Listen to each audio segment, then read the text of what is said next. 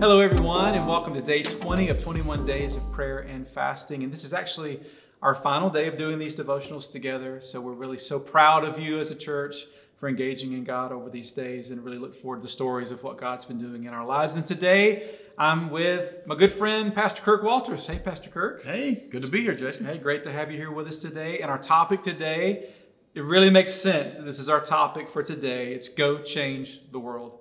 So, Pastor Kirk, uh, today's scripture is Matthew 28 19 through 20. Uh, I know you'll talk about that in a minute, but uh, I got to thinking about this whole process of prayer and fasting, these 21 days together, and we're growing closer to God, and we're sensing more of the power of God in our lives. But the question keeps coming to my mind okay, now what am I supposed to do with that? Right. What am I supposed to do with that? Well, apparently, based on today's topic, it's go change the world. Right. Well, you know, um, the whole idea of prayer and fasting is God changing us internally mm. so that He can empower us to change externally the circumstances of the world, the people of the world. Uh, Acts chapter 1, Jesus was even saying he wanted his disciples to go into Jerusalem until they were filled with power so that they could be his witnesses, literally be his voice for them. So today's verse is where he is commanding all of us, his disciples in particular, but all of us, to therefore go into all the world, make disciples of all nations, baptizing them in the name of the Father, the Son, and the Holy Spirit, and teaching them to obey all that I've commanded them to do.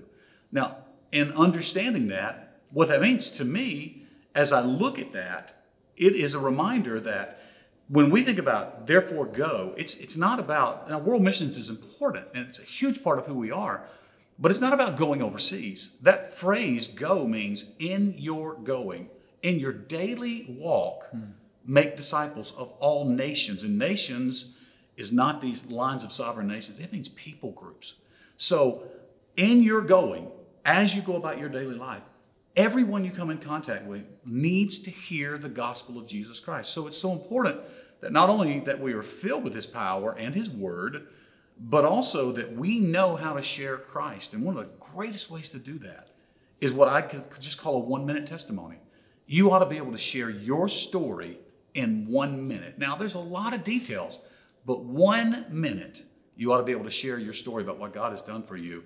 And when you do that, it piques people's interest and they will take an interest in that. And then you can just unpack all of the things that God has done for you and how He's radically changed your life. Well, you know, I love a checklist. And so you just gave me a practical thing to do right there uh, to see this thing out. But this is a big goal, right? This is, uh, this is the goal. This is the charge to the church. Yeah. What are some other things we can do? How can we accomplish this goal that Christ has laid out for us?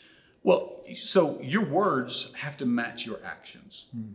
So, you know, when he says baptizing in the name of the Father, the Son, and the Holy Spirit, to be baptized in those days and here now means to make a public profession that God is in charge of my life, that He's my number one priority, that Father, Son, and Holy Spirit are the number one things that drives me. So when people come in contact with me, they have to realize before I am white collar or blue collar worker, before I'm a Democrat or a Republican, before I'm a bulldog or a yellow jacket, before I'm any of those things, I'm a Christ follower, and that's the most important thing in my life. So if my words say Jesus is so important, but I can't really quote a scripture, but I can quote every statistic of the Braves baseball lineup, there's probably a the problem in the priorities of my life. And so it reminds me that if my words say that Jesus Christ is the most important thing, my actions ought to line up with that so that people see the synergy between who I am and who I, and what I say is important in my life. Mm-hmm. Now you're just stepping on toes, Pastor Kirk. Well, this is the last day I can get the meddling. And I'm not sure I've ever heard the word yellow jacket and Christ follower in the same sentence, but I am a, I'm a Bulldog fan. So, so Pastor Kirk, this is day 20. This is the last day we're going to share a devotional like this together.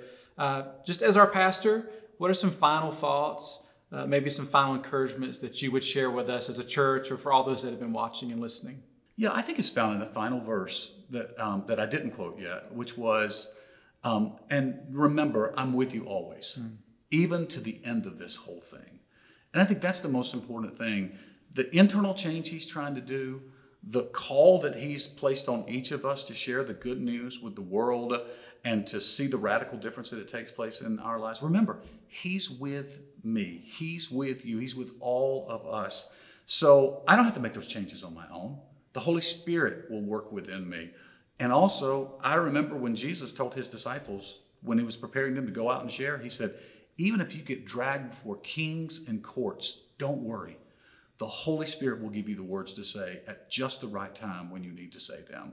And so the encouragement is that He's with us, He's empowering us, and all we really need to do is be willing vessels, and God will accomplish His purpose in us and through us.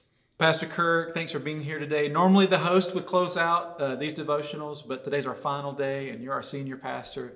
So, uh, why don't you just close this out and, uh, and just put a bow on this thing for us? Yeah. I want to say thank you to all of you who've joined us the last few weeks. Uh, some of you joined us every single day, and I'm so thankful for that. Some of you just joined us for a few days, or maybe today was your first day to join us. I'm thankful that you did. I hope that this 21 days of prayer and fasting has been meaningful to you and has looked at radical transformation in your life that you'll be able to see very, very soon. Tomorrow, I hope you'll be with us on February 5th at 9:45 and 11:15 uh, for our services here at Mount Paran North. Uh, you can join us online or you can join us in person. We'd love to see you in person. Uh, we're having a prayer for uh, healing and miracles and also observing Holy Communion in the morning. And tomorrow night begins a series of nights of revivals from Sunday night through Wednesday night. And I'm so excited. Tomorrow night, Dr. Mark Rutland will be with us at 6 p.m. So I hope you'll be a part of that as well. God bless you guys. Love you. Have a great day.